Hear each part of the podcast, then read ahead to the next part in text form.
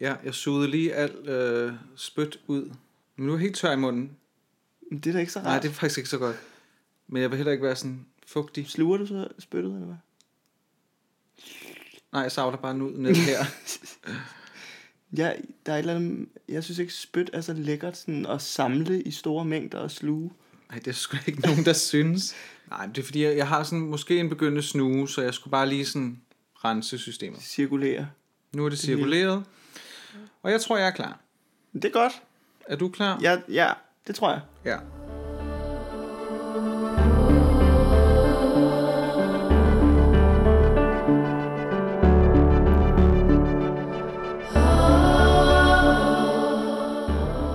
Har du også har du det godt? Jeg har det faktisk... Jeg har det jo meget bedre, end jeg havde det sidst, Det var da godt. vi indspillede. Jeg har ikke spist farsbrød i den her uge. Nej. Det er jeg nok holder mig nok væk fra. Eller andre forlorene ting. Det Skal- holder jeg mig fra fra nu af. Det skal du ikke røre. Så jeg har det dejligt. Godt. Har du det også godt? Jo, jo. Jeg har haft lidt med ryggen, øh, så jeg har arbejdet hjemmefra. Det har været meget rart. Øh, og så du ved, det der skiftende vejr, ikke?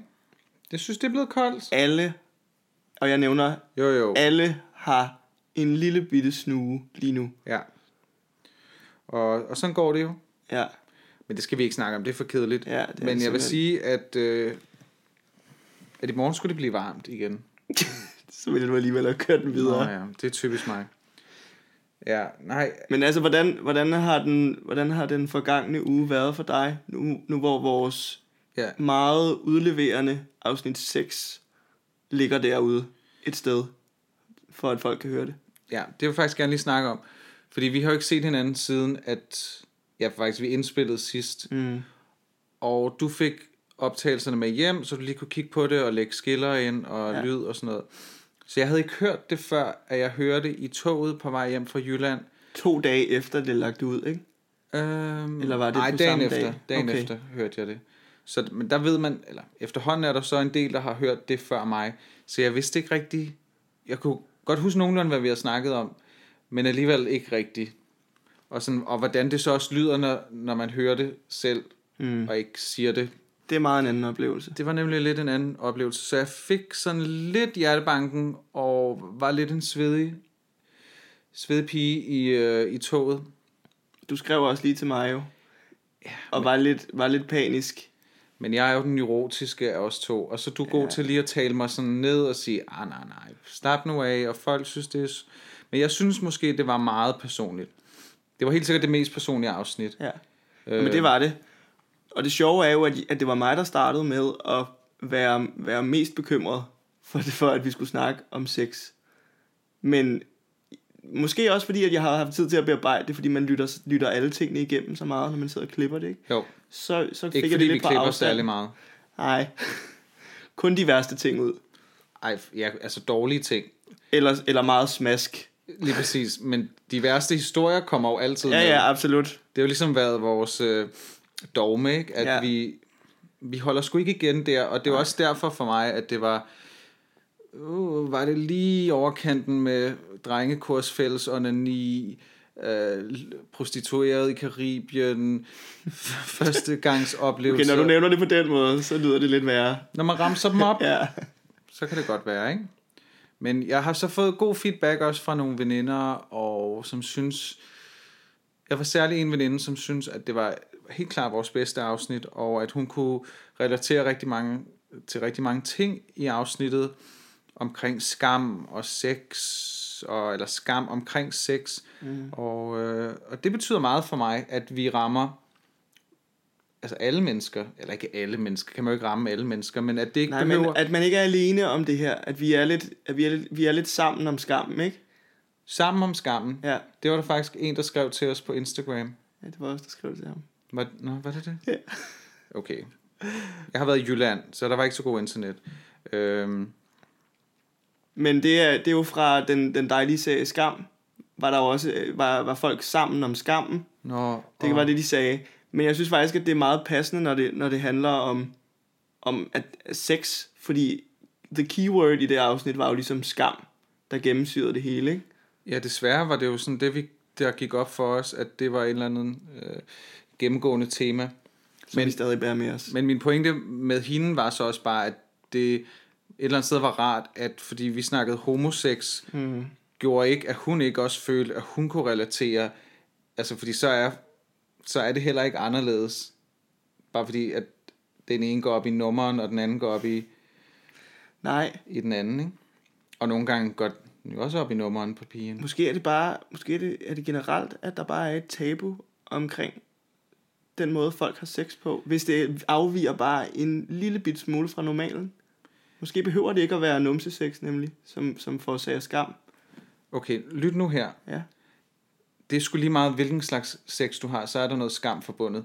Fordi ellers, og det er min teori, og jeg bragte den på banen til et middagsselskab ude på landet, et eller andet sted i Jylland, med nogle skønne venner, hvor vi netop snakkede om podcasten og det her afsnit, og, øh, og, de havde, og vi havde, jeg havde ikke hørt det, de havde ikke hørt det endnu, fordi det var der søndag. Men hvor at vi snakkede om, og jeg bragte på banen, måske lidt upassende, det håber jeg ikke folk synes, men det er min, at hvis, hvis der ikke var nogen skam omkring sex, så inden du gik i, i dag, efter vi har indspillet podcasten, så gav jeg dig skulle lige en, en, et håndjob. Ej, hvorfor det? Fordi alle kan jo godt lide sex. Det var ligesom at give et kram, eller give øh, lidt massage. Jeg har sgu lidt ondt her, så vil jeg da lige... Åh.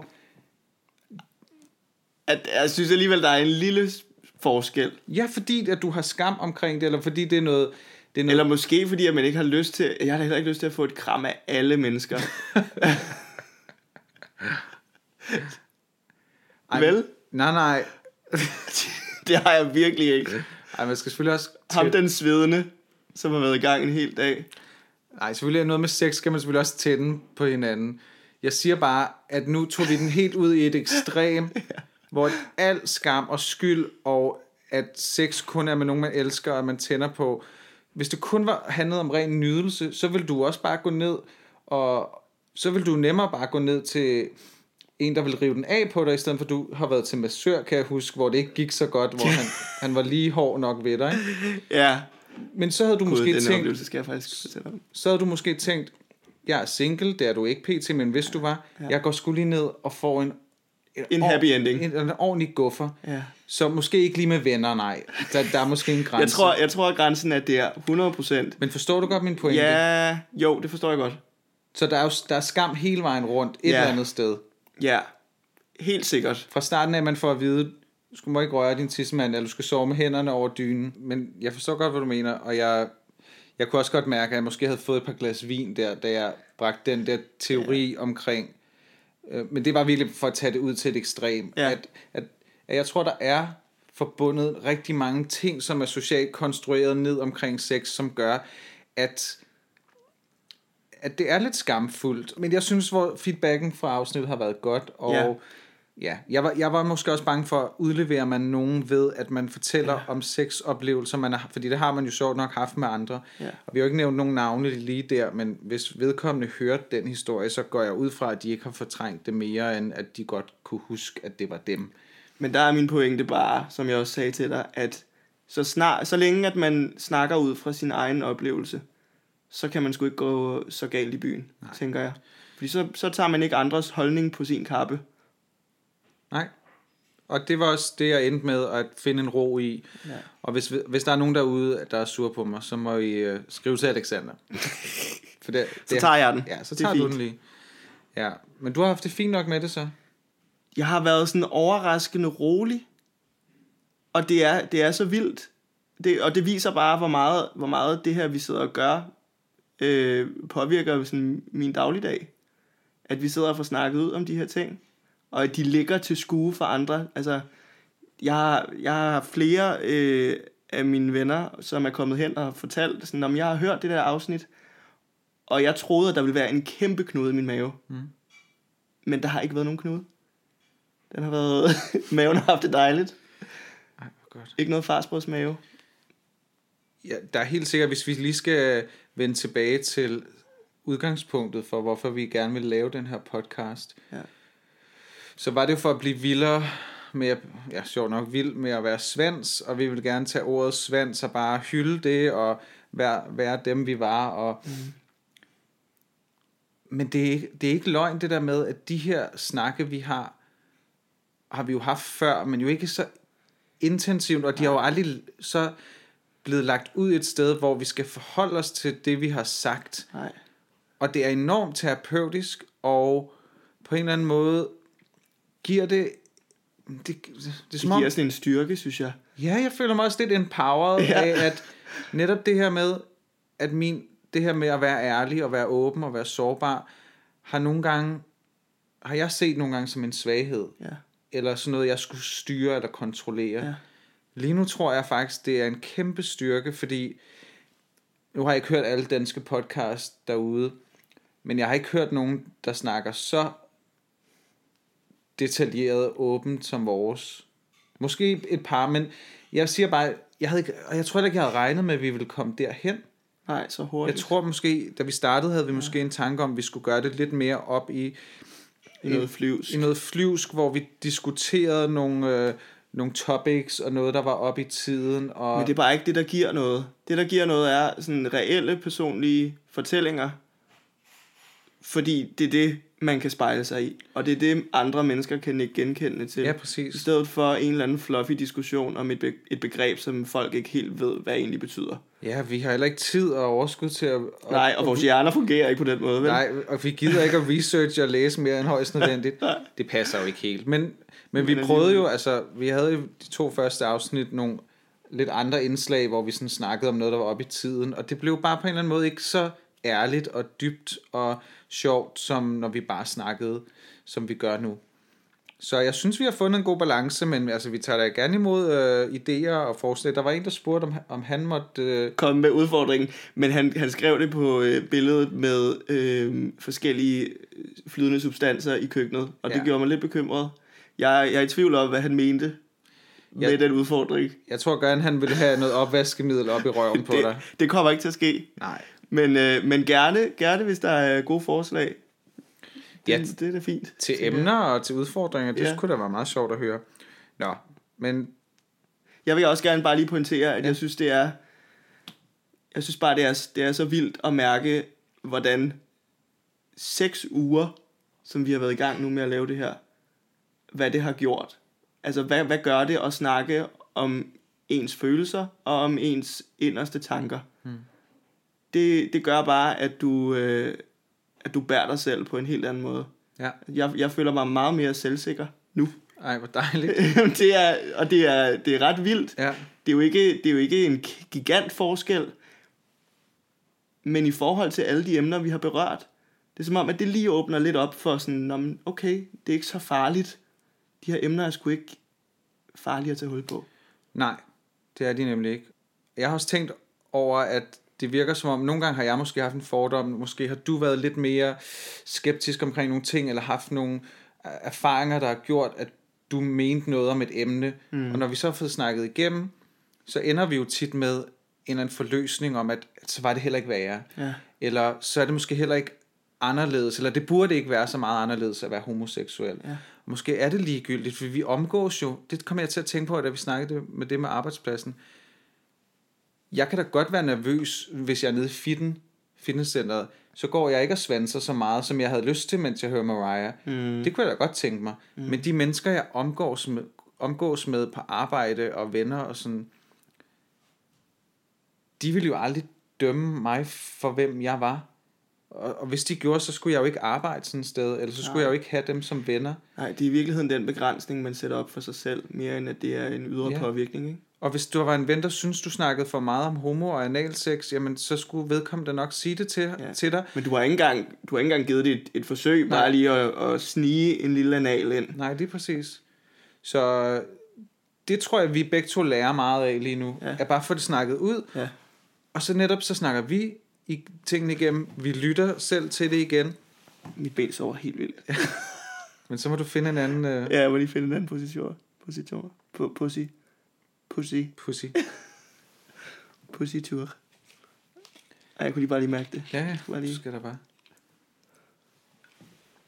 Det der med at, sådan at føle, at man er i spænd, ikke?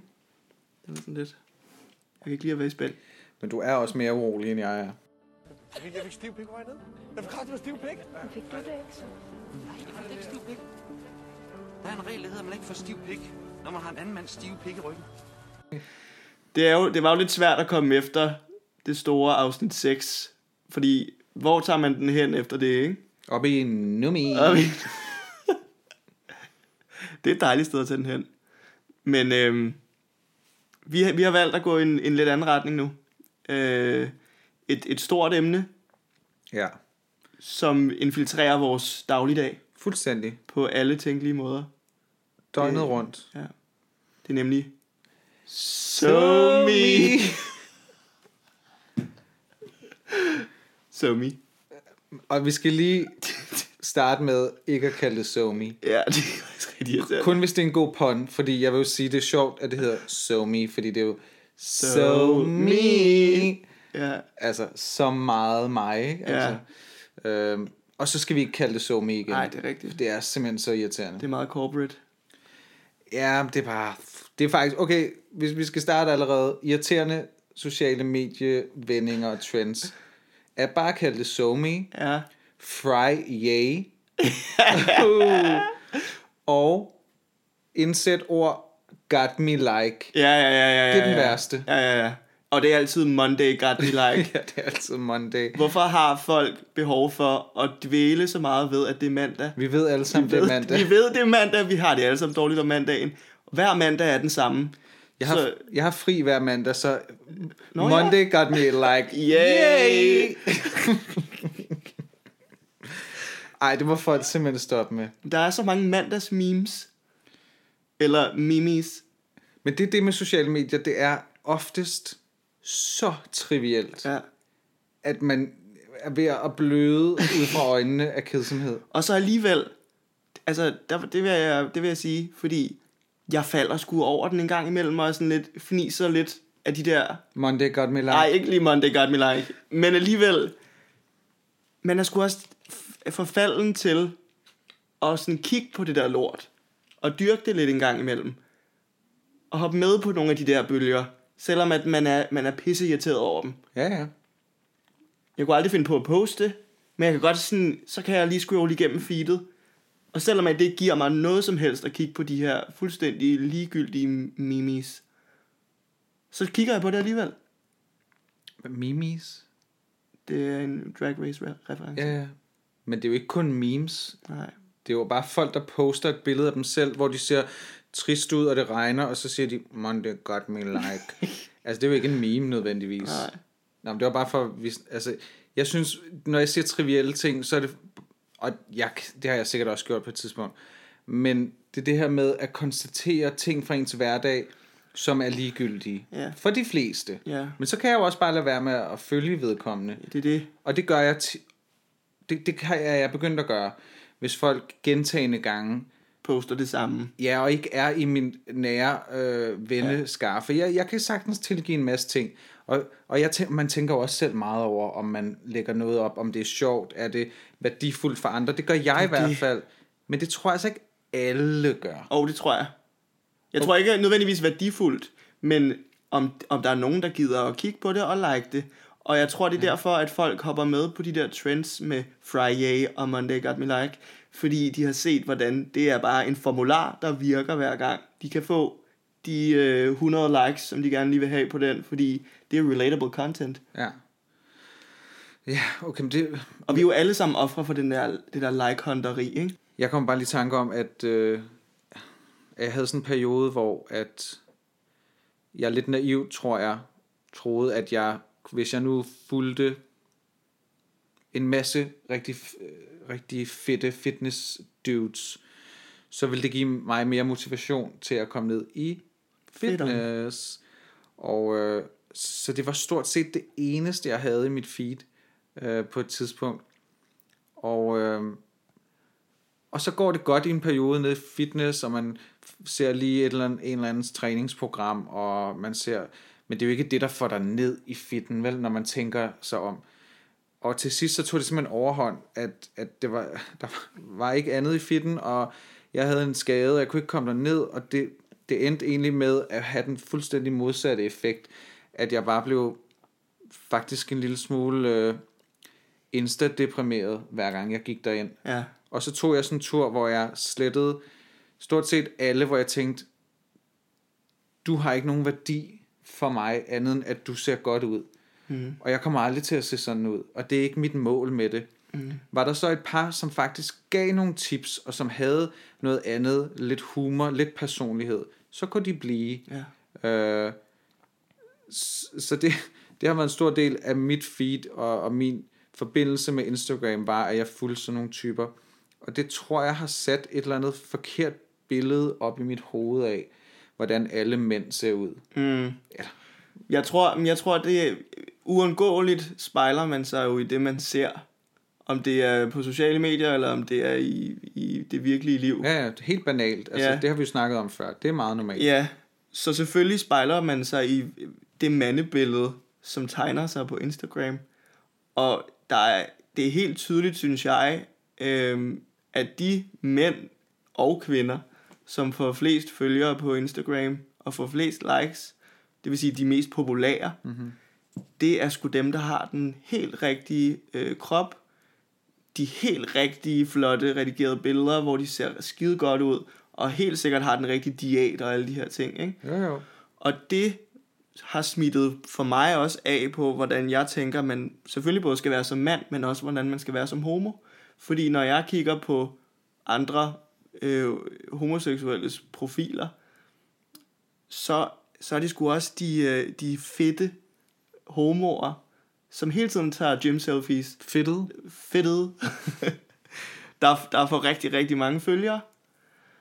Og det har, det har helt sikkert gjort et eller andet ved mig, hvor jeg tænkte, fuck, skal jeg være, altså skal man være på den måde for at være, være de, de fede bøsser? Ja. øh, og, og A-liste bøsserne, eller dem, som folk gerne vil være venner med, øh, og omgås med. Og i virkeligheden spurgte det mig tilbage til sådan det første sociale medie, jeg rigtig var på, som jeg har snakket om før. MySpace. som jeg var på i en kort periode. Findes det stadig, kan man skrive... Justin Timberlake købte det jo, Nå, øh, og så solgte han det igen. Det var en kæmpe fiasko. Okay, super. åbenbart. Men øh, der var jeg jo, så jeg rigtig meget op til de her emoer, som hang ud i ungdomshuset. ja. Øh, og det var lidt det samme, som, som Instagram egentlig kan, og Facebook også kan. Mm. Det her med, at der er nogen, der kuraterer deres profiler rigtig flot, og de, de tager nogle flotte billeder af sig selv, og så er der rigtig mange, der kommenterer og liker på deres billeder, så det er dem, man gerne vil være venner med, ikke? Jo. Og så, der var, så var, der var sådan de, de seje emoer, og en dag blev jeg inviteret med til fest med de seje emoer. Jeg holder din hånd. Ja, Det var stort. det var, det var den største dag overhovedet, og jeg havde glædet mig til at møde de her mennesker.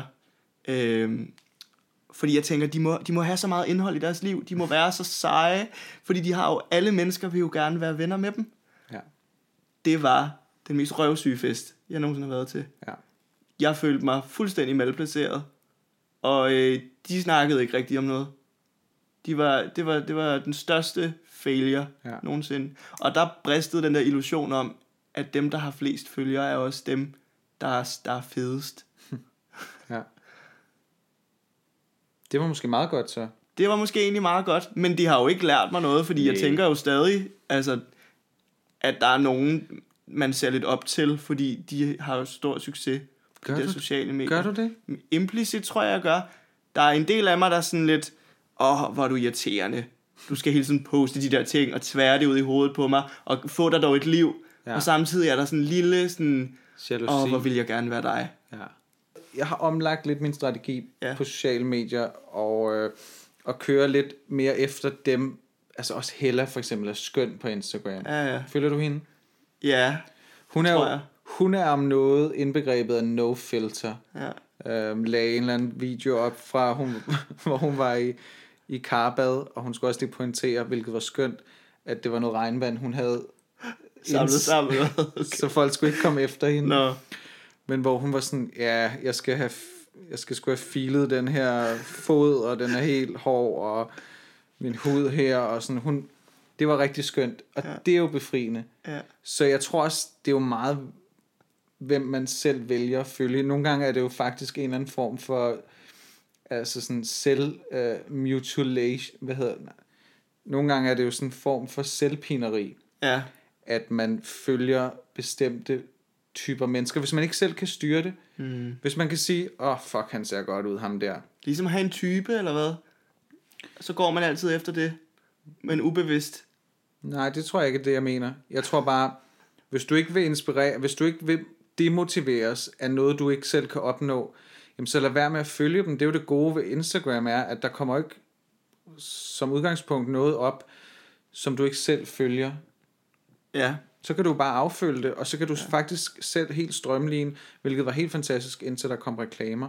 Øh, så var det helt dit eget lille form for øh, nyhedsfeed af, ja, af visuelle ting. Og det var også en anden pointe, jeg lige kom i tanke om. At Instagram er om noget det visuelle medie og det æstetiske medie. Det er jo derfor, at dem, der har mange øh, følger, er boligblogs, altså, mm. og, øh, og fitnessfolk og modefolk. Ikke? Alt, hvad der er smukt og pænt og, og noget, vi ligesom stræber efter at have eller få. Øhm, det, ja. det er det, som rigtig mange bruger Instagram til. Hvis du ikke selv kan finde ud af at adskille dit eget liv fra det billede, og bruge de få ting, du kan bruge, altså som, som har værdi for dig, sådan, gud, en flot kaktus, den har jeg råd til, den kan jeg gå ned og købe og du kun kigger på den dyre, dyre spanske stol af Bøger Mogensen, der koster 40.000, som du ikke får råd til, mm, så bliver du lige så deprimeret mm, af at følge den bolig øh, Instagram-profil. ja. Så følg også lige en helt almindelig fyr en gang imellem, som er skide sjov. Hold kæft, mand. Vil du være her i kvarteret? Du kan være cykeltyv, du kan være platteugle, du kan være svans, du kan være svensker, men fedterøv, fy for satan. Har jeg mødt nogle spændende mennesker igennem? Jeg, jo, da jeg flyttede til Cape Town, øh, eller inden jeg flyttede til Cape Town, så begyndte jeg at søge meget på Cape Town hashtags på Instagram, og, fordi man glædede sig, og man så billeder derfra.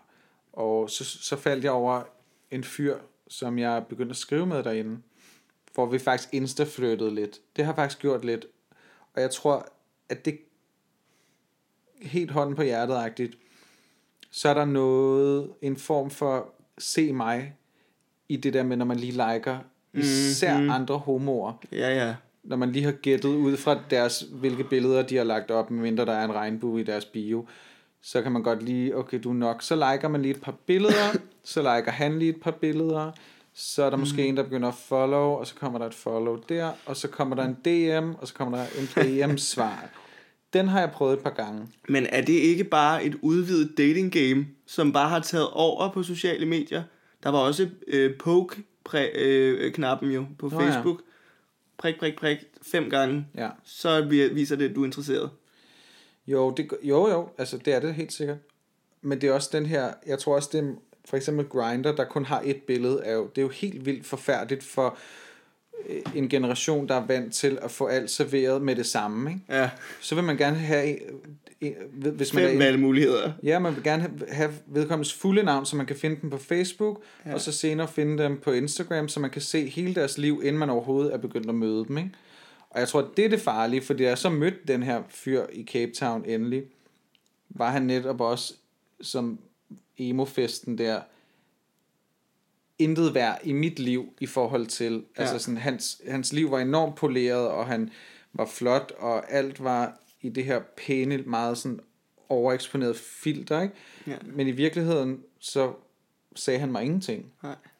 Så måske er det ikke den smarteste måde at gå igennem Instagram, hvor man ved så meget allerede. Nu har vi snakket det der med dating, hvor at man kan nå at skrive så meget, at man, man måske ved for meget om folk inden. Absolut. Man kan have udtømt samtalen fuldstændig. Jeg har også jeg har haft øh, dates, jeg har været på, hvor vi har nået at skrive sammen, og netop fået den der pingpong, som vi har snakket om, er så nødvendig. Ikke? Mm. Men så, så er der bare, så har vi udtømt de fleste samtaleemner, og så er det vildt svært at komme ind i den igen. Hvis man Ja. ikke lige altså, Ja, det er rigtigt. ved, hvor man skal starte. Ja. En ting, jeg har brugt sociale medier til i forbindelse med dating, ikke? Ja. det er at være sikker på, at det ikke er en crazy serial killer. Okay. hvis jeg har set, jeg har sådan en, en følelse af, hvis, hvis jeg kan finde dem på Instagram, der, er- de har nogle venner, kan man se på nogle af billederne. På Facebook har de ikke kun øh, et tagligt billede og ingen likes eller noget som helst. Hvis de har en, en sådan god, god portion følgere, mm. så føler jeg på en eller anden måde, at det har været et, sådan et øh, go for, at det er en person, du godt kan møde, uden at du skal frygte noget. Det er jo også fucked. Ja, det er lidt fucked. Det er jeg nødt til at spørge ind til. Er det fordi, at du vurderer dem ud fra, at de er dem, de siger, de er? Ja. Nok fordi jeg har en frygt for, at folk kan udgive sig for noget, som de ikke er. Oh, Catfish. Jamen, gør man det mere? Det, der er jo et program, der hedder Catfish, hvor det sker hele tiden. Jamen, det er altid, de ender altid ude i ingenting midt på landet i USA's Midwest, ikke? Alle har... Okay. Nu, nu tager vi dogmet i munden her. Ja, ja. Du skal dele. Nej, vi skal dele. Okay. Nu tager jeg, dig, jeg tager dig med i faldet. Åh oh, nej. For det kan jeg huske noget af det første, vi snakkede om. Nok ikke noget af det første, men noget, hvor jeg kan huske, vi begge to har gjort. Vi har jo catfishet, da vi var helt unge. God. Nå ja. Og det kan man jo ikke mere. ja, Nej, det er faktisk rigtigt. altså, da vi var meget unge, ikke? Jo. Hvor vi har udgivet os for Og at være... piger?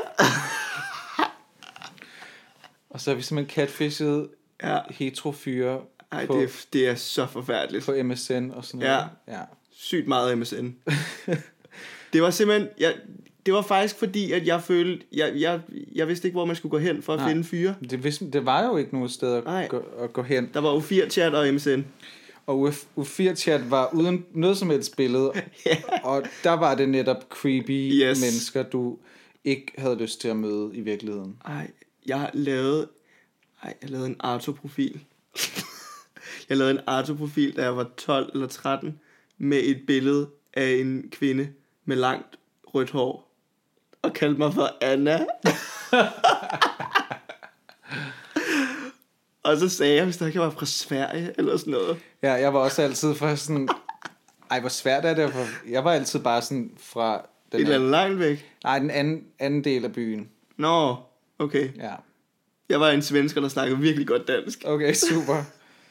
Jamen, det kan der jo også være. Og så skrev man, ikke? skrev man Jo. med Jeg, jeg nåede aldrig på Arto rigtigt, tror jeg. Øh, før det blev creepy.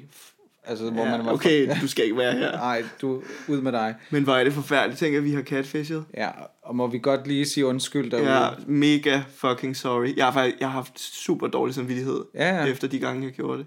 Det er da også, altså, men Det kommer jo et sted fra af noget desperation. Hvad fanden skal man gøre? ja, det er derfor, jeg vil sige, at vi er undskyldt. Nej, det er vi måske ikke, men, men netop, der var ikke noget sted at gå hen, og, øh, og den følelse, man så kunne have i øjeblikket af at få en kontakt til de fyre, der ikke vil ense en ja. I skolegården Ja. eller i klasselokalet. Ja.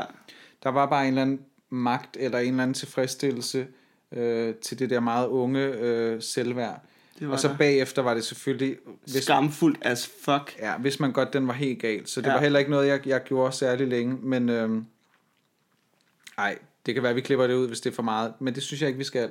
Nej. For det siger på en eller anden måde noget omkring, hvordan at det måske er meget godt, der er Grinder og Ja. alle de der ting, og Instagram, og at vi kan finde hinanden, og som du nævnte, at din kæreste havde brugt det her med spring ud historier på, ja, på YouTube på for eksempel. YouTube. Jeg så en eller anden overskrift, jeg tror måske desværre det var på DR, øh, så den kan de måske lige tage til overvejelse. Men den hedder et eller andet, nu kan man tjene penge på at være homo. Hvordan? Jamen ved at man, ideen var egentlig meget god med artiklen, at man netop kan være øh, Troy Sivan og Yes and Åh. Yes øh, forsangeren. Aha, men, men det er jo det- ikke derfor, de tjener penge. Nej, nej.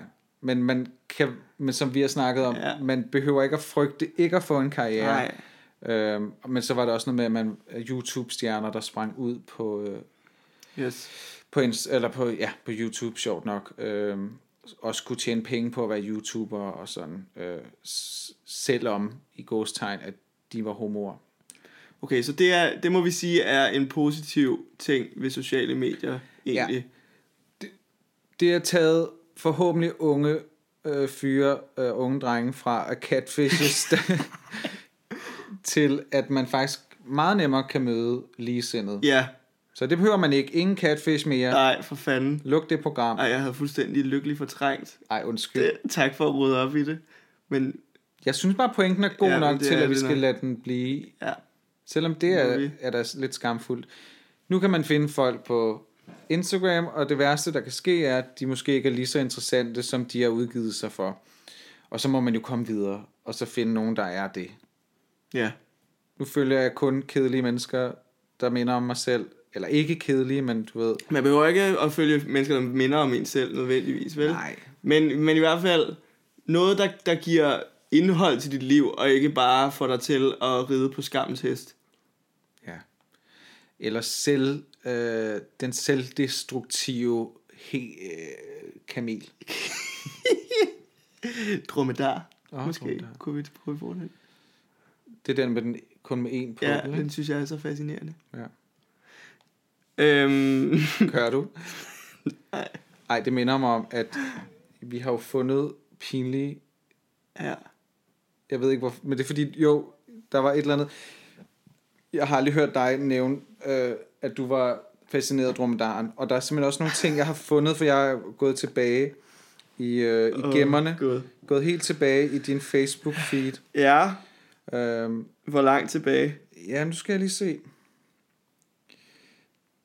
Jamen, det er sådan noget, især 09, tror jeg, 08, 09 har jeg fundet nogle. Det er lige da jeg er kommet på Facebook.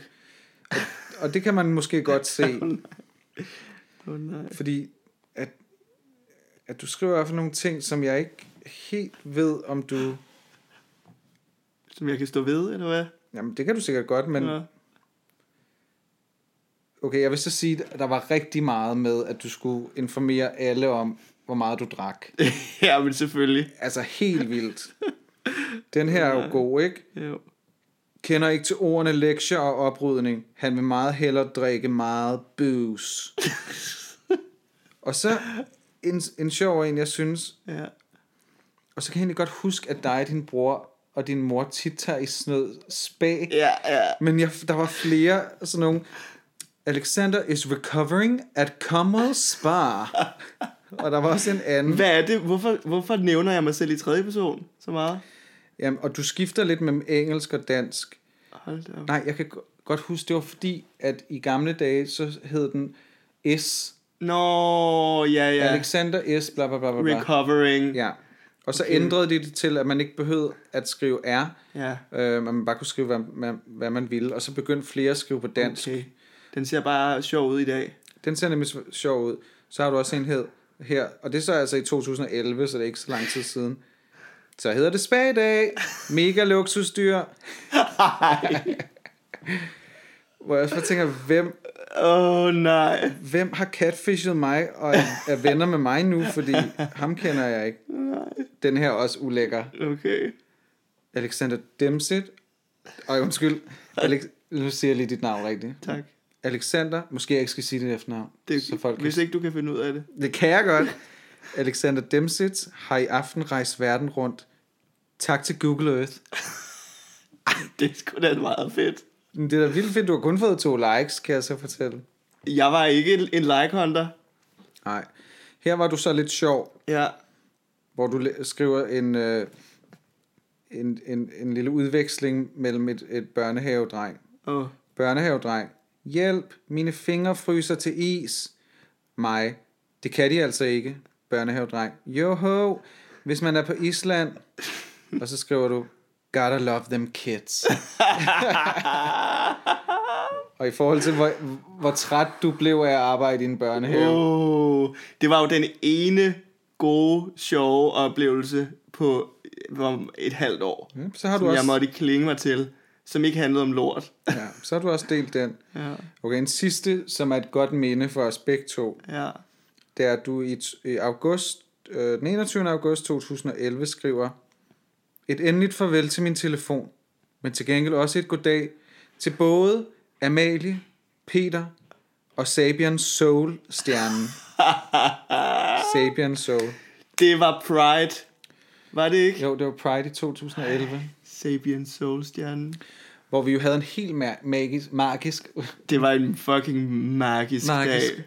Vi mødte Amalie fra Para, Peter fra Para, og så... Sabian Soul. Og det må vi lige forklare, hvem er. Det er Hvad hedder han rigtigt? Erkan, Erkan. som har lavet måske altså årtidets største hit. Post for mig. Nå, jeg poster for mig, ja. Men også... Men verdens- også, ja, bedste MGP-sang. Ej, hvor vi snakker i munden på hinanden. Ja, virkelig god MGP-sang. Måske vi skal lægge den op. Det må vi gerne, tror jeg. Og kom nu her, du ved, jeg savner dig.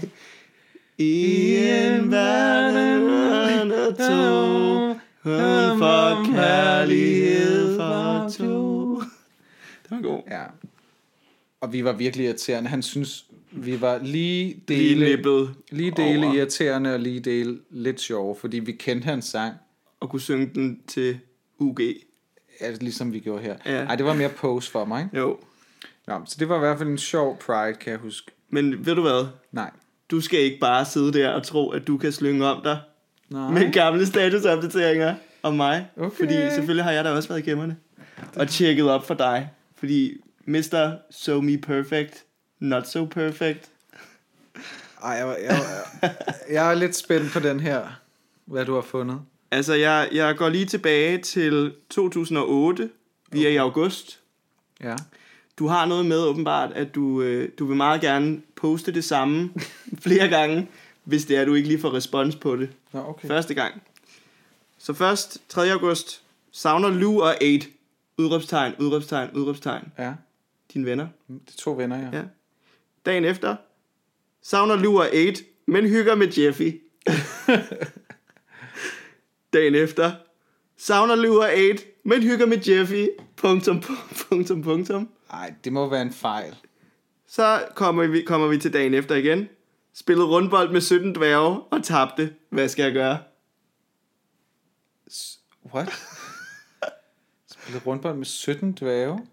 Jeg tænker, det har været en spændende uge for dig. Hold da op, ja. Så du savnede selskab i starten af ugen, men fik selskab af 17 dværge. Det var meget godt. Så tak for, for den Ja, deling. Nå, vigtig info. super vigtig info. Okay, vi fortsætter lidt i samme dur.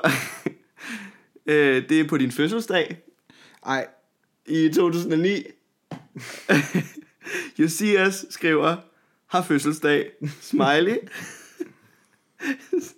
Et par timer senere, har fødselsdag, og takker for de mange hilsner allerede. det er på sin plads. Et par timer senere fik en virtuel gave af Per, som han hermed vil dele med alle. Link til YouTube. Ja, sikkert noget med Mariah. Et par timer senere forstår ikke helt, hvorfor han skal gøre rent på sin fødselsdag, men tak for hilsnerne. Sidste Ej, nej. Samme dag, Ja. samme fødselsdag. har stadig fødselsdag og hygger med venner og mor. Ej, ej hvor var jeg irriterende. 1, 2, 3, 4, 5 posts. Om sin fødselsdag. Ej, Nå, jeg kan nærmest ikke engang huske, hvornår jeg fødselsdag den dag i dag. ej, vel? Altså, så lidt går jeg op i min fødselsdag. Men det gjorde du ikke den Ikke dengang, nej. Nå. Den 1. september i 2009, der er du, der er du lidt cool med sprogbruget. Ja. For du øh, chillaxer efter en lang dag. Ej, kan vi godt få chillaxer tilbage i ordforrådet? Det kan vi godt. Øhm, altså, der er, der er faktisk rigtig mange. Ja. Det er lige før, jeg skal sortere i dem. Ja, det må du heller gøre. Okay. Den her er også god. Mar- marts 2010 synes bestemt at finde sjovere ting, eller ligge syg i sin, i sin seng fredag aften, men tilbudene om gode tider i byen vælter ind. Ej, hvor er du tavlig. Det gjorde de helt sikkert ikke. Okay, men det her, den sidste, jeg gerne vil dele, Okay. er noget, jeg husker også. Okay. Et rigtig godt minde. Mm. Ligesom du har sluttet af med et godt minde. Ja, men jeg har en til, som jeg glemte med dig. Okay. Josias, 29. oktober 2010. Skulle aldrig i fuldskab have givet mit nummer til Janet. 17 år fra Solrød Strand. Hun drikker elefantøl i toget på vej hjem fra byen.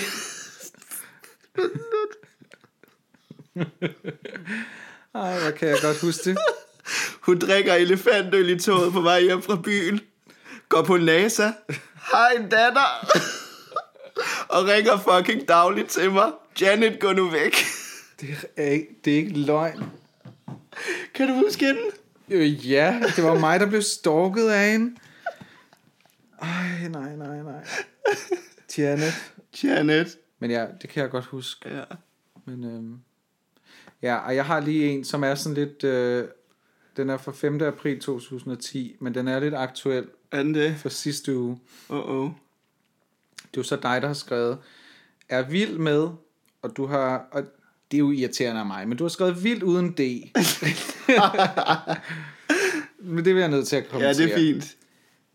Er vild med skagensbrød fra Schulstad og pappas farsbrød. Nej! Jo, Nej! pappas. Papas fars brød. Nej. Har jeg spist fars brød der?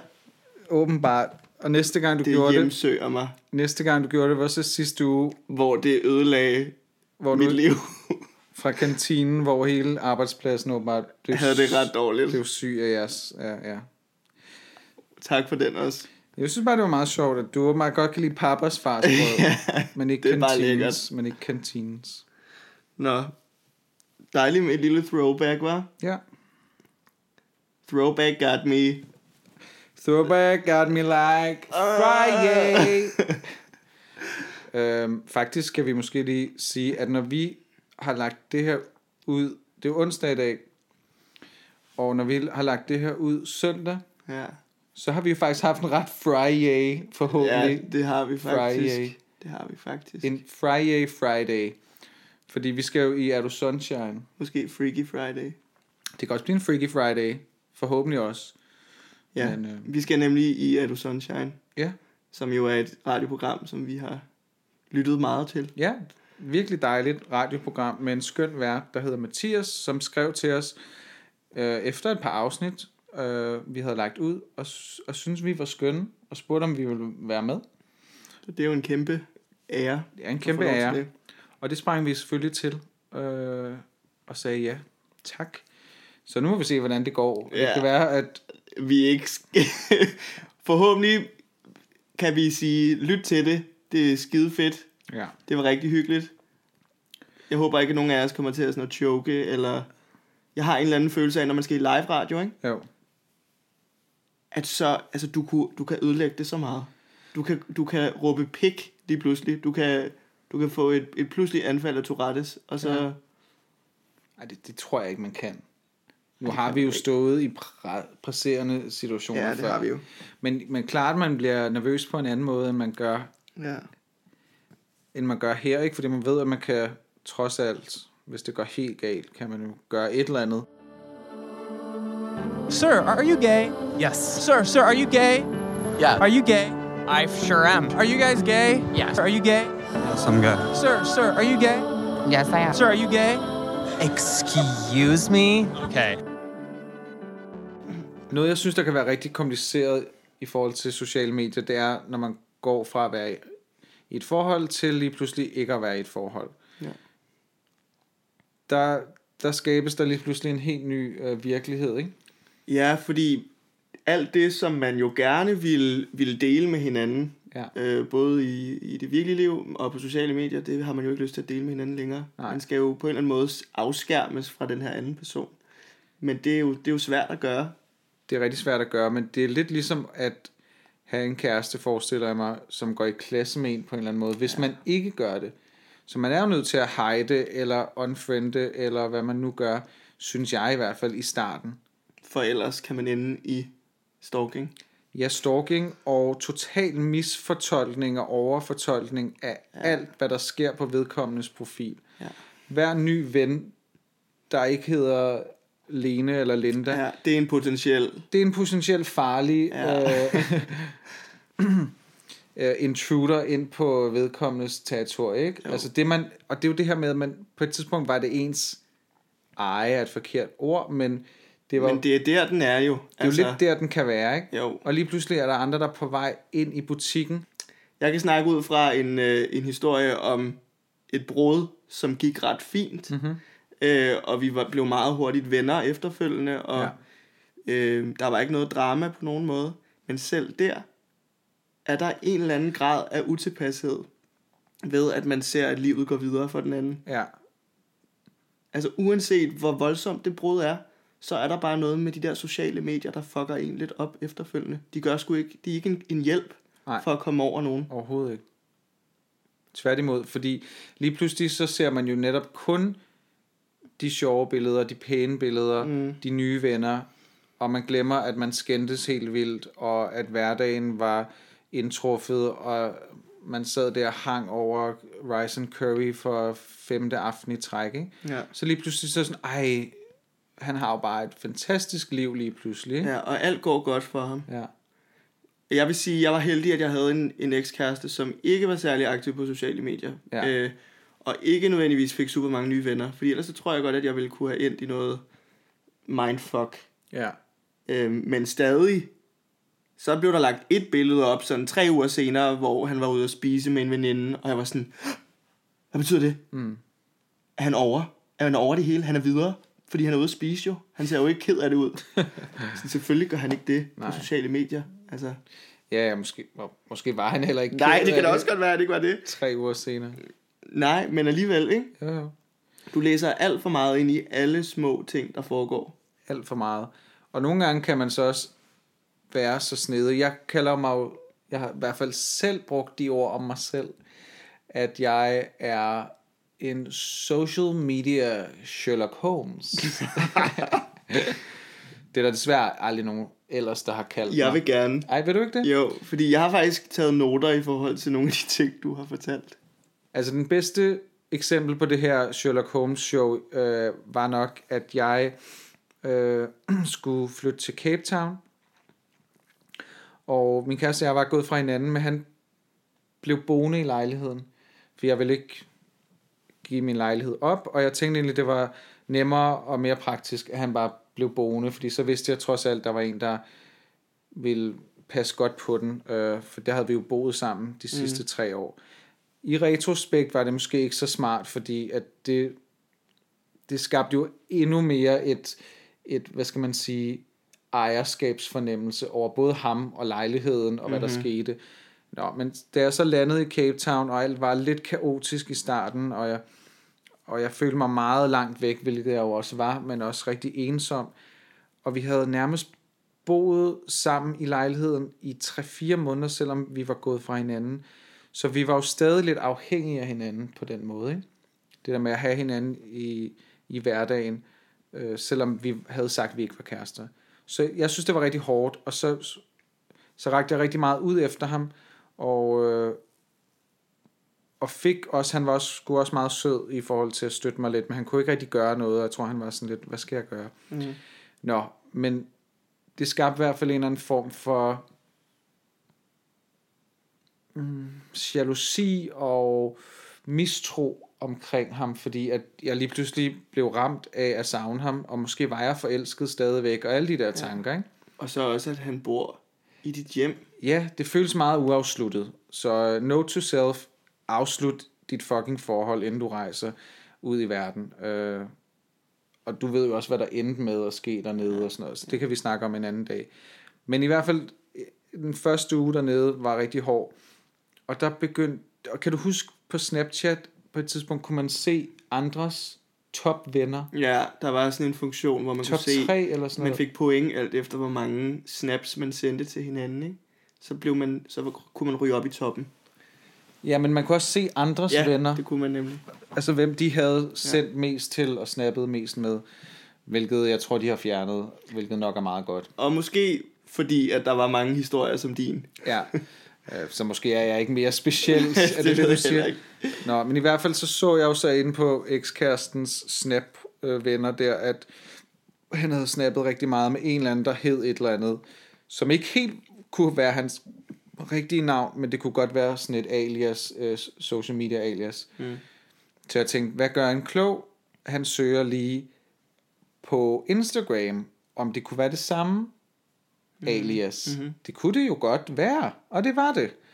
Og øh, det første billede på min ekskærestes Snap-vens Instagram var så vedkommendes behårede øh, spanske ben i min seng, i min lejlighed. Og ja, der, det var rigtig hårdt faktisk. Vi var jo gået fra hinanden, men jeg synes, at det var meget hurtigt, Ja. At der lå en ny fyr i min fucking seng. Og det er jo der, den var, ikke? Fordi Jo. hvis nu at han havde ligget i din ekskærestes seng, i et nyt sted, Ja, han, ja ekskærestens seng, ja.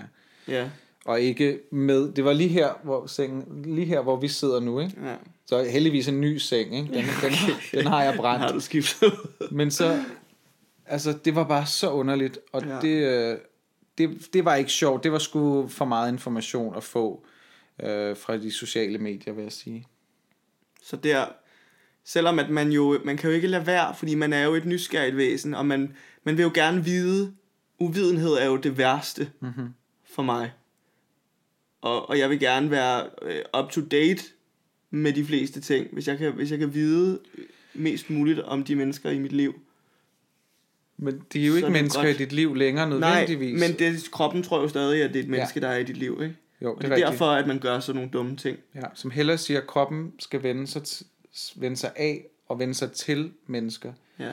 Og jeg var helt sikkert ikke vendet af med ikke at have ham i mit liv, og så tanken om, at, at der var en anden. Og jeg lå det kom til at, jeg kom til at lade det gå ud over ham lidt for længe, fordi han skulle jo også et eller andet sted bare videre med sit liv. Og du ved, helt egoagtigt, så snart jeg fandt min Cape Town Modellos, ikke? og Mm. så var jeg jo videre, ikke? Øh, indtil jeg ikke var det længere. Men øhm, ja, så og der kan jeg også huske, at han begyndte så at affølge mig, hvad jeg vil sige, øh, på sociale medier, min ekskæreste der, da han så, hvor godt det gik, og det blev vinter i Danmark, og det blev ja. mere og mere sommer i Cape Town. Og det er jo fornuftigt, at han gør det. Men det var også en reaktion på, at han ikke kunne holde ud og se det. Ja, men det er jo, og det er jo fint. Ja. Altså i virkeligheden er det jo det, man skal gøre. Hvis, hvis min ekskæreste havde affulgt mig, så tror jeg, at jeg havde taget det, som jeg havde, jeg havde taget det ilde op. Ja, det er da klart. Øh, jeg var blevet mega provokeret, og jeg tror, at det ville have, have gjort, at vores efterfølgende relation ville have lidt under det. Mm. Hvor vi har jo haft en super god relation, min ekskæreste og mig. Øhm, men, men på den anden side, så forstår jeg godt, hvorfor man gør det. Fordi man afskærmer jo sig selv fra det andet menneske. Ja. Jeg har været nødt til at gøre det i de forhold, som har betydet noget for mig, og som har gjort lidt ondt bagefter. Så har der måske været en overgangsperiode, hvor man lige lurede lidt, og den anden lurede lidt, og det var ikke så sundt, og hvem er han, og hvem er, hvad nu det, og hvorfor svarer du ikke, jeg kan se, du er online. Alt det der pis, ikke? Clean fucking cut, det har været det bedste for mig. Ja. Og så er der nogen, man har datet, som har ikke er nået ind og betyde så meget, som man stadig godt kan følge, og som mm. man lige kan sende en fødselsdagsbesked, eller hvad. Jeg har desværre ikke haft så gode brud i de længerevarende forhold, øh, sådan så jeg stadig synes, at jeg... Så jeg er faktisk ikke rigtig øh, sociale medievenner med nogen af dem, Okay. og har ikke været inde og lure heller. Og det er måske meget godt i din situation. Eller hvad tænker du? Det er lidt det samme, som vi snakkede om det her med, at vide, hvad der ender med at gøre ondt. Ja. Fordi jeg er også pisse nysgerrig. Ja. Men jeg har bare, måske sådan de der, når man så netop er for nysgerrig og går ind på ekskærestens dates eller sexvens øh, Instagram, og så ser vedkommende ligge i sengen. Ja, men det er jo også helt vildt. Det er jo selvpineri. Ja, det er det fuldstændig. og, og den situation har jeg bare ikke lyst til at gøre Nej. igen. Øhm, ja. Det forstår jeg godt. Så- Så... Jeg tror måske bare, at jeg har været heldig lige i forhold til det. Øh, Ja, du har en meget sødere ekskæreste. jo, skal vi lige shout out, at han faktisk skrev til os, ja, at han synes, at vi var skønne, og pod- Ja. podcasten var, var god, og vi, han savnede os. jamen det er dejligt. Jeg blev så glad Ja. på jeres vejen, Ja. og altså, tænkte bare, sikke en guttermand. Det er han, det er han i den grad. Og det må da være så rart. Og jeg, men jeg tror, at alle tingene i vores efterspil, da vi ikke var kærester længere, det har bare været altså så rigtigt. Mm. Øh, vi, øh, vi kommer jo på Tinder rigtig hurtigt, mig og min ekskæreste. Og det er jo super akavet, når ens ekskæreste toner frem på Tinder. Hvad gør man? Giver, det giver lige Det maven. giver sygt meget i maven. Selvom at du selv er der. altså, du er der selv, og han ja. ser jo også dig. Men stadig tænker jeg, hvorfor er du her så hurtigt? Mm-hmm. Hvad, enten kan man swipe til venstre, fordi man tænker, afvig manøvre, ikke? Eller også så kan man tage den, tyren ved hornene, Ja. swipe til højre og håbe, at han også gør det. Helt sikkert. Og det var det, der skete med mig og min ekskæreste. Ja. Så fik vi det grineren over, at vi begge to var på Tinder, og vi lige havde liket hinanden. Vi fik i hvert fald en snak om, hvordan det var at være på datingmarkedet igen, Ja. her på, øh, på en Tinder-platform. Øh, og det er jo en super underlig platform at være med sin ekskæreste, ikke? Fordi vi vil jo ligge på en, på en date igen. Og der var slet ikke nogen af jer, der havde lige et øjeblik eller et sekund, split sekund, troet, at den ene eller den anden måske ville noget ved det højere like. Nej, for vi tog pis på det. Og det var sådan, vi, vi tog brøden af det ved at flette humor ind i det. Men der går jo lidt tid, før man så begynder at skrive sammen. Så nåede du ikke at tænke, hvad hvis han faktisk mente det like? Nej, jeg Ja. tænkte bare, jeg håber, han liker os, for at vi kan sådan afkoble den her situation, for ellers bliver det mega akavet. Ja, okay. Og, og øh, vi har også bare været rigtig gode til at snakke om, hvor svært det har været. Og sådan, vi er ikke faldet i en eneste gang efter. Det tror jeg også har noget med det at gøre. Mm. Øhm, men vi har stadig mød, mødtes øh, med jævne mellemrum efter brudet, og, og snakket om, hvordan det går med hinandens liv. Og, så det har været en meget smooth transition ind i et venskab fra et kærlighedsforhold. Overgang. Det har været en meget... det har været en meget... Øh, ej, hvor er det irriterende. Det har været en rolig... Nej. Øh, le- let. Det har været en let overgang Ja. fra kærlighed til venskab, ikke? Og det tror jeg, det, enten kan man lave et clean cut.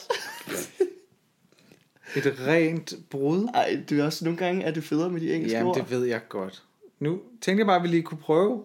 Det, kan, det gør vi ikke, det kan jeg mærke. Okay. Nogle gange kan man lave et clean cut, Rent brud. eller også kan man lave en smooth transition. Ej, nu er du bare på tværs. Jeg kommer ikke til resten af udsendelsen at sige noget på engelsk. Det kan jeg godt love. Jeg udfordrer dig. Ja, det er en udfordring. Godt. Ja, men, og det kan jeg godt mærke er lidt sådan, ikke jaloux, fordi så vil være negative følelser, men det kan godt være sådan lidt, det er sgu dejligt for jer. Det vil jeg også ønske, jeg havde lidt mere af. Men igen, altså, så, så har jeg så mange andre i mit liv. Jeg har ikke brug for nogle af de her fyre i mit liv på den måde. Nej. Fordi det var jo, der var også en grund til, at man går fra hinanden, ikke? Så jeg, jeg tror ikke altid, at, at hvis man lige pludselig ikke har sexen og forelskelsen, at det nødvendigvis kan oversættes til et rigtig godt venskab. Absolut ikke.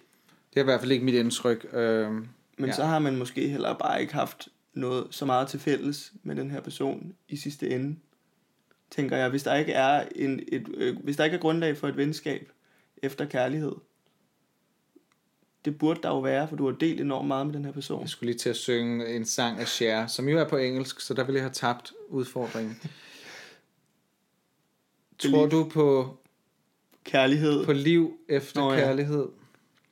Og det tror jeg på, men ikke lige, der var ikke noget liv i de her fyre. fyre. Der er forhåbentlig masser af liv i dem den dag i dag.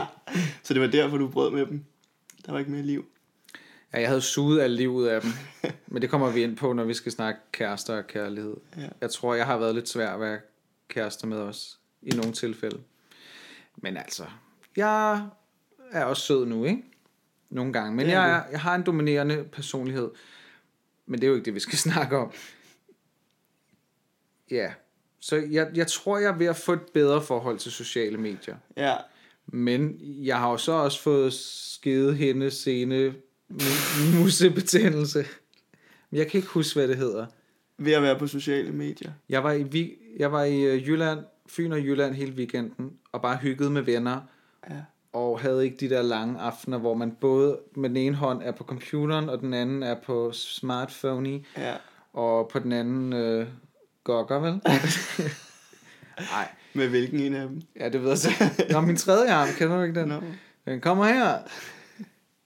Og der synes jeg faktisk, jeg havde mindre ondt i min håndled og fingre. Og så, så snart jeg lige har haft nogle lidt kedelige dage her mandag tirsdag, så var jeg sådan, au, jeg synes faktisk, jeg er lidt øm. Så jeg har stadig et problem, Ja, Men det, jeg kigger på, er mindre problem fyldt, fyldt. Tror jeg. Ja. Men især, altså også nu her med det her projekt, så er man jo meget sådan, åh, oh, har vi fået en ny følger? Og... Jeg er jo blevet, jeg er blevet helt manisk, når det kommer til alt, der sker. Fordi man er så, man er så spændt på, hvordan det bliver modtaget. Ja, præcis. Så jeg forstår også godt dem, som lægger rigtig meget op. Super meget. Og gerne vil have de der fucking likes. Fordi det gør jo, der er jo dopamin og what, what not, der bliver udløst. Helt sikkert, ja. Og, og feedback, og når folk skriver, Ja. og man, man, Man bliver jo lykkelig. ja, men det bliver pisse dejligt, og jeg synes, nej, ikke især, fordi at et projekt kan jo også være, at man har en mode Instagram, og derfor, Ja. så det er jo også skønt. Og nu har vi så det her projekt, og derfor, især når det er sådan er ny, nyt og, og spændstigt, og, og, og, og Og skrøbeligt måske Ja, også. ikke? skrøbeligt, ikke? Så vil man da gerne have noget feedback og nogle likes, og vide, at, at der er nogen derude. Nå. Oh, fuck. Jeg har faktisk ikke drukket særlig meget cola i dag. Jeg har drukket det der... Hov. Det var virkelig Det var da, det var da ikke en særlig god idé. Ej, jeg er så meget rykket af den altså ikke. Det gør det ikke. Nå, Den er god. Den er god. Nå, men så er vi jo endelig nået til... Uens you du. En gang til. Uens you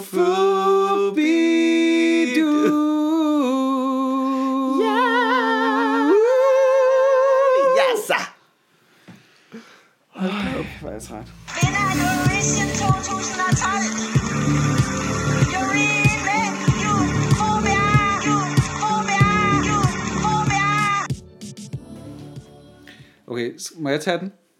Ugens Euphoria, du var din. Tak. Jeg er ret vild med noget på YouTube, og det er jo Super ungt. super ungt stadigvæk, selvom det er jo gammelt, ikke? Det, men det er der, de unge er. Ja, ja, de unge er der også. Jeg var der dengang, der kun var sådan noget mennesker, der blev øh, angrebet af løver, og Var der en gang, hvor folk kun blev det? nej, det kan jeg bare huske, jeg så med en veninde, ja. hvor vi så sådan noget animals attacking humans, og vi sad sådan helt med skræk i øjnene, men også helt fascineret. Nå, men YouTube er et godt medie. Jeg har faktisk, det vil jeg anbefale. Og på YouTube. Ja, men man kan åbenbart få tre måneders premium gratis nu. Nå, Og det er altså virkelig dejligt ikke at have reklamer og bare... det er det, det gør. Ja, du kan bare bruge det helt frit. Men, øh, og så skal man gå ind og se noget, der hedder Billy on the Street, Ja. som er en YouTube-serie, som også er kommet lidt i fjerneren, men sådan en kanal, man ikke kan se fra USA. Og øh, det er en komiker skuespiller, der hedder Billy Eichner, som øh, simpelthen bare tager en mikrofon og et kamera, og så løber han rundt i gaderne i New York og råber af folk, om de ved noget om Meryl Streep eller Miley Cyrus, og hvad de synes om øh, forskellige ting. Og det er sindssygt sjovt, fordi folk bliver simpelthen så forskrækket. Og øh, så har han tit sådan nogle kendte gæster inde, hvor han øh, har hende fra Will and Grace, øh, hvor han bare råber af, af homoseksuelle, It's Deborah Messing, you gays. Og så er folk bare sådan helt forvirret. Han er selv en stor homomand, så jeg går ud fra, at han godt må råbe af bøsserne på gaden. Men øh, det er ret sjovt. Og så har han sådan nogle quizzer, hvor at det handler om, at man skal gætte hans synspunkter på popkultur. Og det er bare en virkelig sjov karakter, han har bygget op omkring hans faktisk rigtige passion for popkultur. Mm. Så kommer han til at tænke på, tænk hvis man var sådan aggressiv omkring popkultur. Og øh, det er så bare det, han gør i den her YouTube-serie. Det kan være, at jeg skal ind på tuben. Gå lige ind på tuben, og øh, ikke X-tuben. Den kan vi ellers godt lide. Den er også dejlig. Hvad med Red? Nej, øh, jeg tror mest, jeg er til X-tuben. Det er sådan en lidt amateur. Nå ja. Der er altså også mange klamme ting, der ligger der. Ej, hvor han larmer nu. der er nogen, der tømmer opvaskemaskinen. Nå. Tak Ja. for YouFoobs. Ja, det var så lidt. Ugens udfordring. Ja. Det, er, det har været en, en spændende rejse med de her udfordringer. Ja, nogle er gået godt, og nogle er Gået lidt mindre. mindre godt, Godt. godt. bare. Alt er godt. Men i, i den her uge, og faktisk i dag, inden vi tog hjem til mig og indspiller, som vi gør nu, så mødtes vi lige i Lars Bjørnstræde, hvor der ligger en butik, Ja. der specialiserer sig i Humsegear. humsegear, le- sexlegetøj til mænd med tendens til anal Ja, øh, stimulering. det må man sige. Der er, der er redskaber i alle former og farver. Mest former. Kæmpe former.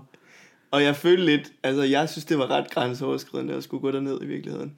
Men når man er to, så er det, så er det lidt mere okay. Ja, for det var jo din udfordring til mig, Ja, og jeg var bare meget klar i spyttet. Det gør jeg ikke selv. og det, der kan man sige, at jeg er lidt vattet, men det var... det forstår jeg egentlig godt. Tak. Og jeg synes også, det var en spændende oplevelse at være dernede egentlig. Det synes jeg også. Jeg tror måske, øh, skriv til os, hvis vi tager fejl, at det er den eneste butik af sin slags i København, hvilket så er lidt skuffende, fordi Ja, at den var ikke stor. den var ikke stor.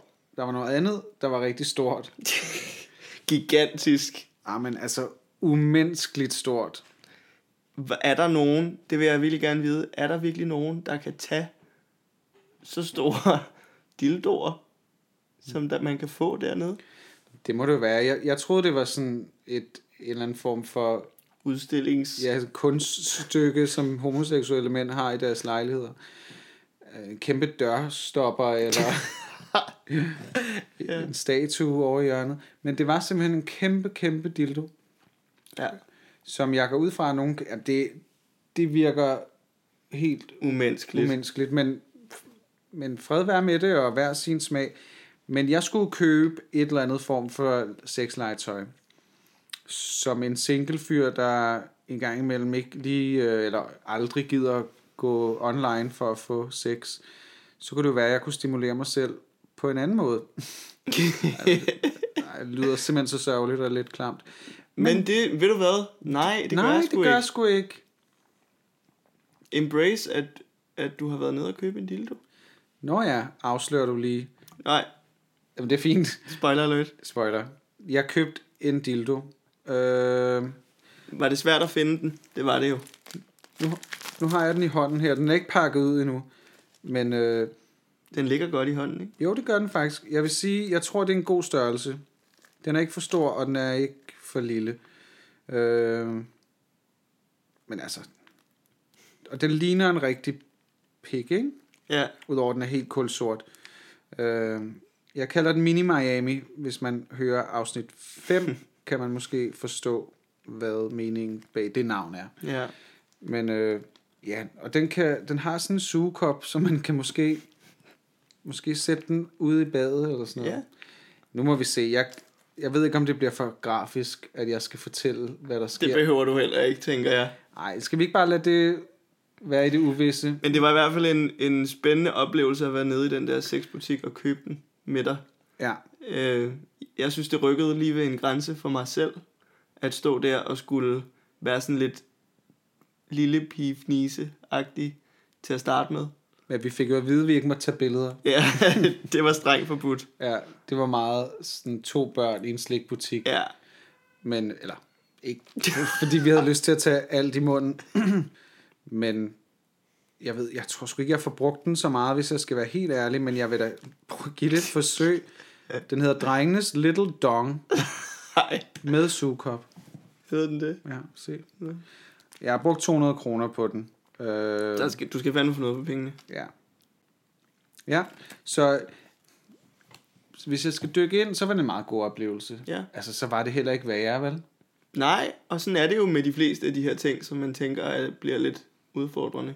Det sgu, det sgu meget simpelt egentlig at komme igennem det. Ja. Det, Og jeg tænker også, altså når man går ned i sådan en butik, så møder man jo en ekspedient, der arbejder i den butik. Som, som dømmer sgu nok ikke. nej, altså det ville virkelig være mærkeligt i hvert fald. Det virkede som en meget naturlig øh, handelsoplevelse. Men det er sjovt, fordi lige inden vi gik ned i butikken, der kiggede vi lige rundt og var lige lidt sådan, hvem er her? Ja. Kender man nogen? Er det okay at gå derned? Ja, der sad en over på den der franske café-agtige, hvor jeg synes, jeg havde set ham før. Og så, men altså igen, hvis jeg havde været der alene, havde jeg nok synes det var mere grænseoverskridende. Men igen, vi kunne ligesom gøre det som et team og lige haha, grine lidt af det. Og hvis man løb ind i sin mor, så om det er til podcasten. Ja, så har man den undskyldning. Ja. Så det var egentlig meget sjovt. Så øh, Nu har ja. vi fået den. du købte også noget. Ja, jeg købte øh, det, det skønne glidecremesprodukt. Bonnie, Bonnie and Glide. og vi elsker jo et godt ordspil, ikke? jo, der var også Goldfather, som jeg ikke fatter, Nej. Hvordan fungerer. Det var det var gli- simpelthen ja, Ja, glidecreme med guldstøv, eller guldrester. eller- gladguld. Bladguld, ja. Jeg vil ikke anbefale det. Til, sidder der så måske bare guld op i anus efterfølgende? Det er må der meget jo dejligt. gøre. Måske, måske kan det være, at man skider guld så efterfølgende. Ah. Måske det er det, der har tricket. Jeg vil i hvert fald ikke begive mig ud i det. Jeg synes, det var lige grænseoverskridende. Nej. at Skulle have guld op. Jeg, jeg tænker heller ikke, man skal prøve at, at gøre det område til, til mere end hvad det er. altså, Men, men Bonnie and Clyde, synes jeg var skøn lige Ja. at have. og hvad var det, du skulle? Du skulle lave noget med din kæreste. noget anderledes i, i soveværelset, Ja. vil jeg sige. Altså man kan sige, jeg er stadig rigtig træt generelt, mm. så jeg har ikke vildt meget overskud til at skulle dyrke særlig meget sex eller noget. Må du lige tage en for holdet, når du Jamen, jeg trods ved det kan? godt. Jeg ved det godt. Ja, og altså, jeg vil sige, min, min roomie er lige flyttet ud. Øhm, så der er jo et nyt værelse i mit hjem, ja. som lige pludselig ligger, ligger øde og åbent. Jeg må, jeg må da indrømme, at øh, vi lige måske prøvede at se, hvordan det var inde på det værelse, som vi ikke har prøvet at være i før. Og det var da en ny oplevelse. det var, jeg ved godt, det er meget lidt at rykke nogle grænser Ja. eller at prøve nogle nye ting. Men ved du hvad, nogle gange er der ikke mere, der skal til. At flytte rum, og flytte lokation, bare en lille smule, så sker der nye spændende ting. Hvad skete der så? Mere vil jeg ikke sige. Nå, okay. Nej, der skete ikke så meget. Så I havde sex i han, på hans værelse, eller på din roommates gamle værelse? Ja. Og det var det? Var End der, of story. var der nogen, altså var der stadig en seng, eller? Ja, jeg havde lagt min madras derind. Okay. Så mere eksotisk var det jo ikke. Nej, nej. Men ved du hvad, nogle gange behøver det heller ikke at være noget, hvor man altså, er oppe i et fly, og øh, der er Eller i krogen. eller i krogen, eller what not. Altså et nyt værelse indenfor med øh, nedrullede gardiner. Det er sgu okay. Ja. Det er det der. Så længe man er sammen, ikke? Og man godt kan lide, nej, og man kan lide den person, man har sex med. Det er ja, vel for, det er det, der, der gør det fedt. ja. Altså, Og det er jo det, der gør det frækt, tænker jeg også. Altså, ja. Nogle gange kan jeg heller ikke være med at tænke på, om når man virkelig gerne vil eksperimentere med alt muligt, er, man, er det så fordi, man har mistet lidt gnisten over for sin partner? Fordi ja. jeg kan da huske, jeg troede engang, jeg havde noget for fødder, Mm. hvilket vi ikke fik snakket om i, i afsnit 6, hvilket jeg så selvfølgelig skal fortælle alle nu. øh, jeg troede, jeg havde en fodfetish på et tidspunkt. Ja. Men jeg var bare så vild med ham fyren, at jeg kunne lide alt på hans krop. Det er sgu da mega dejligt. Ja, så alt tændte mig ja. ved ham, også den del. Og, men det er ikke noget, jeg går op i sådan særligt Nej, det er jo længere. ikke isoleret set, at du Nej. tænker, fod. Fuck, hvor lækkert. Hak lige en fod af og send den over til mig. Nej, det var bare alt ved ham. Ja. Så tænker jeg, at, at der ikke skal så meget til, faktisk. Men jeg tror helt sikkert, fordi man kører jo, man kan jo godt køre død i at have sex på samme måde Jo, jo. hele tiden. Men det der med, at det er meget, meget små ændringer nogle gange, der skal til for at rykke ved nogle grænser, eller gøre, at du har sex på en ny måde. Ja. Det tror jeg er, ret vigtigt, bare lige at tænke, måske skal vi lige lægge fod ind i dag, i stedet for. Wow. Eller på Apropos- gulvet. Apropos fod. En, Ja. Eller have foden op i enden. ja, der var jeg skarp. Wow. Jamen, så er der jo ikke så meget andet at sige. Det er skønt. Vi skal lige give hinanden en udfordring. Nej. Det har vi glemt. Jeg kan ikke mere. Det er hårdt. Vi lukker podcasten.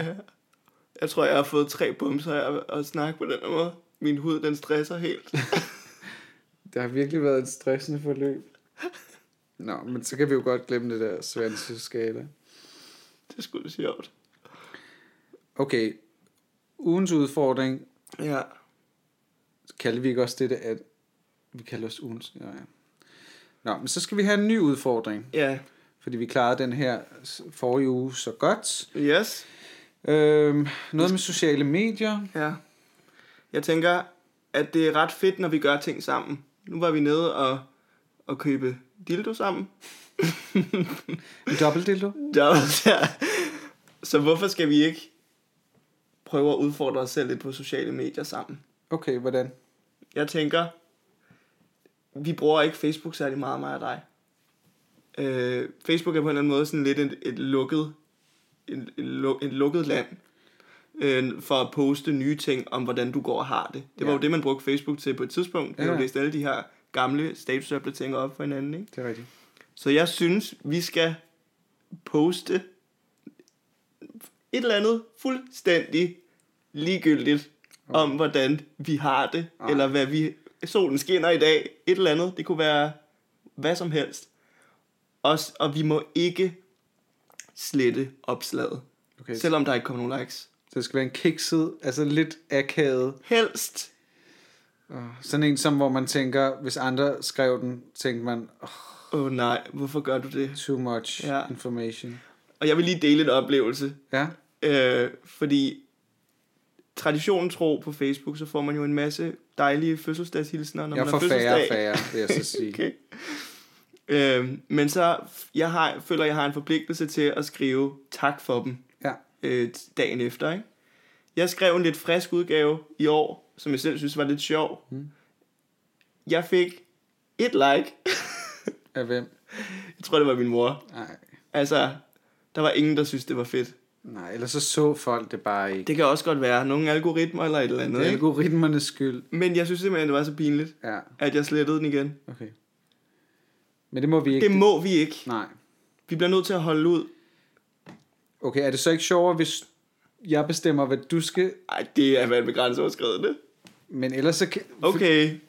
For ellers så kan man jo selv sådan være tilpas nok Okay. med, hvad man skriver. Jeg skriver ikke sådan noget, altså sådan noget fjollet eller sådan noget, men, Nej. men, men noget sådan helt mondant, helt Ja. trivielt, banalt, kedeligt Ja, okay. til begge. Så finder jeg noget til dig, så finder du noget til mig. Okay, det er en deal. Okay, det er meget sjovt. Jeg tænkte også, hvis det skulle være sjovere for dem, der ikke er venner med os på Facebook og følger os på Vild med Svends Instagram, så kunne vi også udfordre hinanden øh, ved, at vi skal lægge i løbet af ugen her de pinligste øh, tidlige sociale medie Facebook-billeder ud på storyen. Okay. Altså de der rigtig mærkelige nogen fra Roskilde Festival og klæd ud festerne og Alt det, man har prøvet at untagge sig. lige præcis alt det man har undtaget og alle de fotoalbums man sådan har lukket og gjort private Okay. så find nogle sjove billeder og så, Ja. og så giver vi lidt af os selv fra de gode gamle pinlige ikke redigeret ikke filtreret Ja. dage? Yes. Deal. Så håber vi synes det, så håber vi at I synes det er lidt sjovt. Men det er i hvert fald det er også lidt grænseoverskridende, ikke? for jeg kan da godt mærke at åh, det der med at dele billeder af sig selv især, det øh, der har jeg stadig sådan en Mm. og man vil gerne lige tage sig ud for sit allerbedste. Ikke? Ja. Så find nogle billeder, hvor man ikke gør det. Ja. Og så se, om det ikke giver en meget sjov og Ærlig. ærlig og sjov respons også fra andre. Fordi vi er jo bare, hvem vi er, og vi er skønne. Krammer? Krammer. Klap. Klap. Jeg synes, klap og jeg synes det har været en hård indspilning. ja, det har det. altså altid sjovt, ikke? Ja. Men Det har været en rutsjebanetur ud over alle grænser, synes jeg. ja, det er også fordi, vi startede dernede i, ke- i Ja, sexkælderen. jeg føler, den tog ligesom lige noget af momentum. Ja, da jeg så den der kæmpe dildo, ikke, så tænkte jeg, Hvordan kommer man videre Hvordan herfra? kommer jeg videre? Skal vi bare sige farvel? Hvis man har lyst, så må man gerne lige øh, give os en anmeldelse inde Ja. på, øh, på iTunes. Ja. For det har jeg hørt noget med, at det hjælper os lidt op i algoritmerne på iTunes. Og de der algoritmer, dem skal man altså lige lure. Man skal virkelig lure dem, og de er svære, og vi synes, at det er så dejligt at lave den her podcast, så mm-hmm. vi vil jo gerne have, at I, I også synes det. Så hvis I synes, at det er skønt at høre noget svanseri, så giv en femmer, ja. ligesom Etta, ja. ind på iTunes. En dejlig femmer. Ej, min stemme, den er ved at... Jamen, vi skal ikke snakke mere. Nu Nej. skal vi simpelthen sove. Ja. Okay. Hej. Hej, hej. Ej, kender du det der fra YouTube også, hvor det er sådan noget med lyde? ASMR. Hvad hedder det? ASMR. ASMR.